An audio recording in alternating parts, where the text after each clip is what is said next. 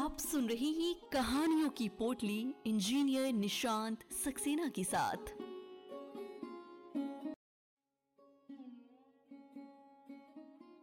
नमस्ते। स्वागत है आपका। मेरा नाम है निशांत सक्सेना। मैं सुनाता हूँ कहानियाँ। ये आज सुनते हैं सुभद्रा कुमारी चौहान जी की लिखी कहानी, कैलाशी नानी। पता नहीं मेरी कैलाशी नानी अब इस संसार में है भी या नहीं। परंतु उनकी स्मृति इतनी ताज़ा है कि आज भी कैलाशी नानी वही अपनी मैली सी घुटने के ऊपर तक की धोती और फटी हुई मिर्जाई पहने। बगल में रोटी और नमक की पोटली संभाले और हाथों में गायों को हाँकने का डंडा लिए ना जाने कितनी बार आँखों के सामने घूमते हुए दिख जाती है। वो गवार अनपढ़ स्त्री, जिसे अक्षर का भी ज्ञान ना था। वो सहज ही बुला देने योग्य ना थी। मेरी नानी ना होकर भी वो मेरी नानी थी।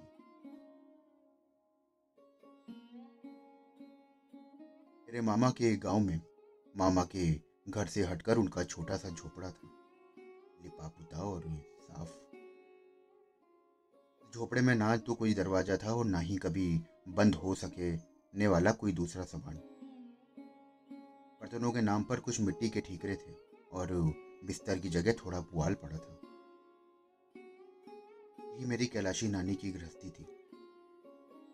पड़ोसी ही उनके परिवार और गाँव के बच्चे उनके परमेश्वर।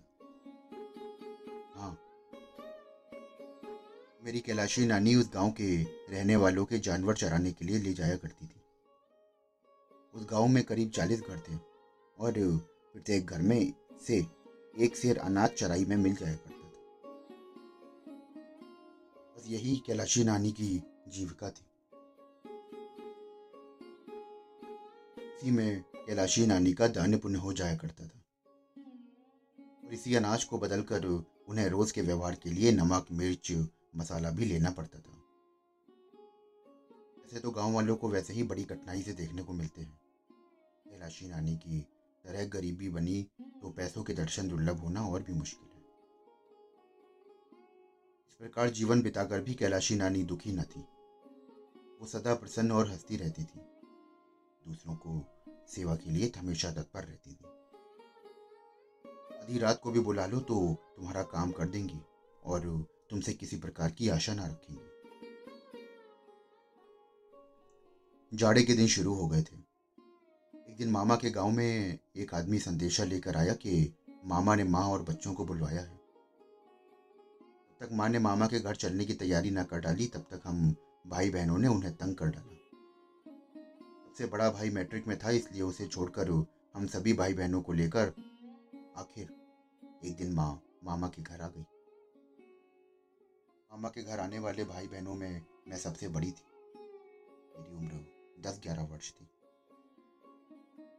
हम भाई बहनों को मामा के घर में कुछ और तो अच्छा ना लगता, पर मामा के घर से सौ फुट की दूरी पर एक नदी बहती थी। उसमें नहाने और कैलाशी नानी के साथ ढोर चराने के लिए जाने में बड़ा आनंद आता था। कैलाशी नानी जिस जगह ढोरों को ले जाती थी, वहाँ दूर तक दृष्टि जाती तो सब हरा ही हरा दिखाई पड़ता। दूर दूर तक आम, पीपल और ढाक के वृक्ष थे। उनकी घनी छाया में दोपहर को आराम करते। गाँव के छोटे बच्चों का झुंड नानी के नेतृत्व में ढोर चराने निकल जाता और वहाँ केवल ढोर ही नहीं चराए जाते, बल्कि कहानियाँ भी कही जाती थी। हेलियाँ पूछी जाती और कभी कभी रामलीला का खेल भी खेला जाता। हम भाई बहनों को इस ग्रामीण जीवन में बहुत सुख मिलता। भाई बहुत छोटा था। वो माँ के साथ ही रहता था। हम तीन भाई बहन प्राय रोज कैलाशी नानी के साथ जंगल में भाग जाते मुझे याद है कि हम लोग घर के अच्छे से अच्छे भोजन को ये कहकर छोड़ देते कि अच्छा नहीं बना। सच में वो अच्छा ना लगता था। लाशी नानी की जंगल में सूखी रोटियाँ, नमक, कभी चटनी के साथ खाने में जितना स्वाद आता था, उतना स्वाद कभी किसी भोजन में नहीं आया। रोटियाँ भी गेहूँ की नहीं, ना जाने किस तरह की अनाज मिलाकर बनाई जाती थी। लाशी नानी को हर घर में से एक अनाज तो मिल ही जाता था। कहीं गेहूँ, कहीं जौ, कहीं ज्वार, मक्का और मूंग। सब मिलाकर वो इकट्ठा कर देती और रोज आवश्यकता अनुसार किसी की चक्की से पीस लाती और दूसरे दिन के लिए रोटियाँ सेक रखती। बस यही उनका प्रतिदिन का आहार था। यही रोटियाँ वो सबको खिलाती थी और हम लोग बड़े स्वाद से खाते थे। कभी कभी गाँव के दूसरे बच्चे नदी में धोती फैलाकर मछली भूनते। उस दिन कैलाशी नानी रोटी भी ना खाती। केवल सत्तू खाकर ही रह जाती थी। इसी प्रकार एक दिन हम लोग कैलाशी नानी के साथ हार पर गए थे। उन दिन कैलाशी नानी ने राजा रानी की बड़ी बढ़िया कहानी सुनाई थी राजा की एक राजकुमारी थी जो कि बड़ी सुंदर और बड़ी नेक थी। किंतु एक दिन जब वो नदी पर नहा रही थी तो परियों के देश के राजा का राजकुमार आया और राजकुमारी को घोड़े पर बैठा कर ले गया कहानी सुनने के बाद कलेवा से पहले हम लोग बड़ी देर तक नहाते थे और वहीं पर तैरते थे।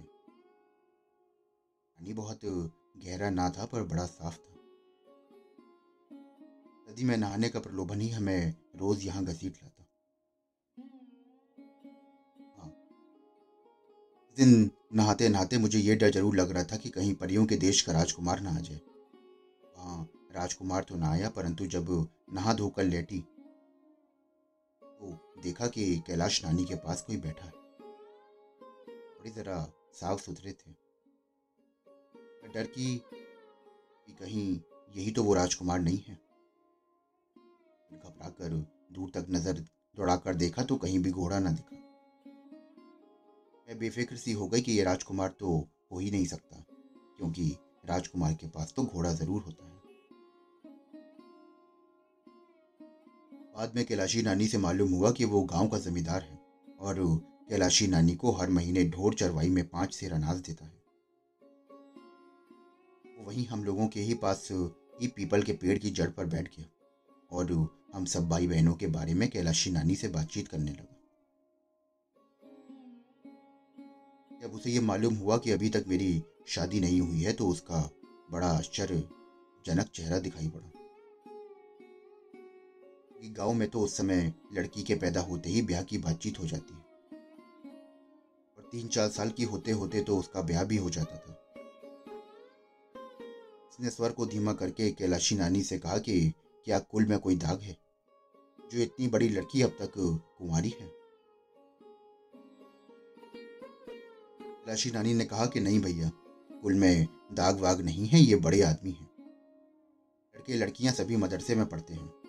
यही बिटिया रामायण बांच लेती है, अंग्रेज़ी भी पढ़ती है। जब पढ़ लेगी तब लायक वर्ड देखकर ब्याह करेंगे।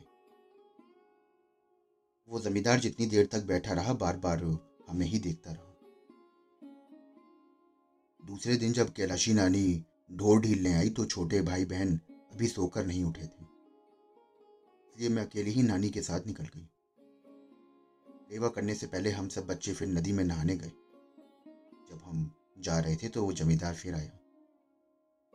वो कैलाशी नानी को बड़ी देर तक कुछ समझाता रहा। से कैलाशी नानी ने हाथ जोड़कर कुछ अस्वीकार किया।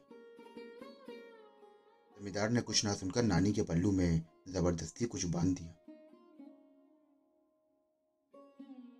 लोग भी रोटी खाने आए, पर आज कैलाशी नानी रोज की तरह खुश न थी। उनके चेहरे पर एक तरह की उदासी थी जो छुपाई न चिपती थी। उन्होंने हमें खिलाया, पिलाया और फिर कहानी सुनाने बैठी।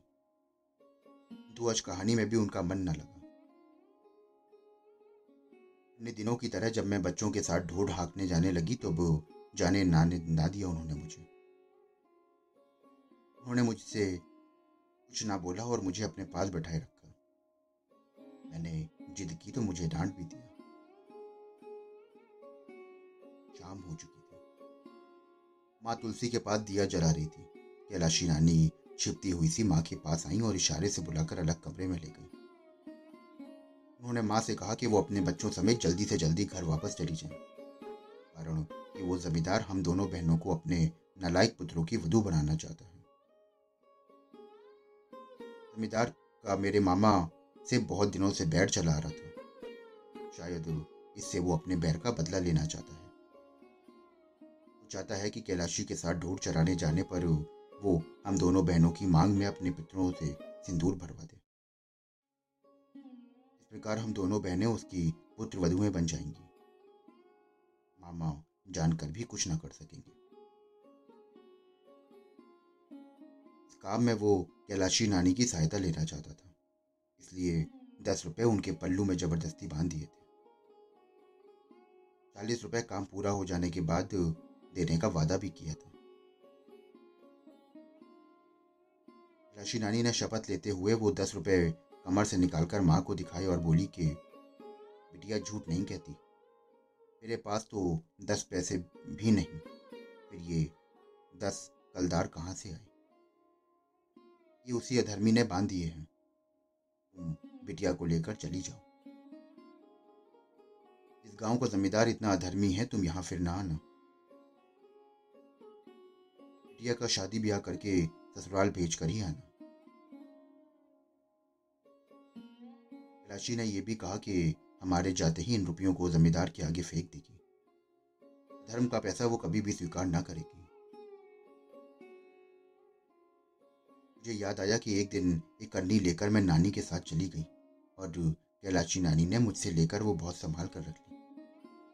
शाम को लौटकर वो माँ को वापस कर दी थी।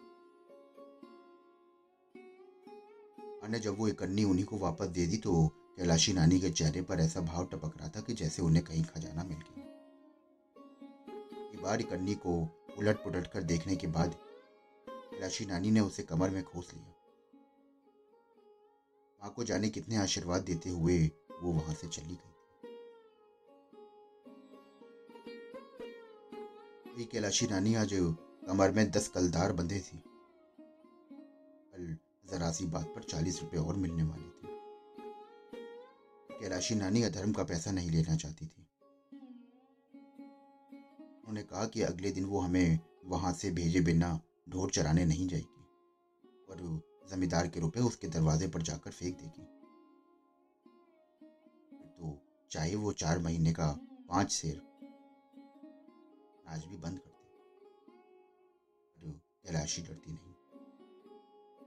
वो कहीं भी जाकर ढोर चराकर पेट पाल लेगी। माँ उसकी बात पर विश्वास नहीं कर पा रही थी। ऐसे कोई उनकी पुत्रियों की मांग में सिंदूर भरकर घर में रख देगा। मेरे पिताजी प्रसिद्ध वकील हैं। वो जमींदार को जेल खाने की हवा खिला सकते थे। फिर भी माँ कैलाशी नानी के आग्रह को टाल ना सकी। दूसरे दिन वो हमें घर लेकर चली आई। से आज तक कैलाशी नानी का हमें कोई समाचार न मिला। दोस्तों। अभी आप सुन रहे थे मेरे साथ सुभद्रा कुमारी चौहान जी की लिखी कहानी, कैलाशी नानी। आशा करता हूँ कि आपको ये कहानी बेहद पसंद आई होगी।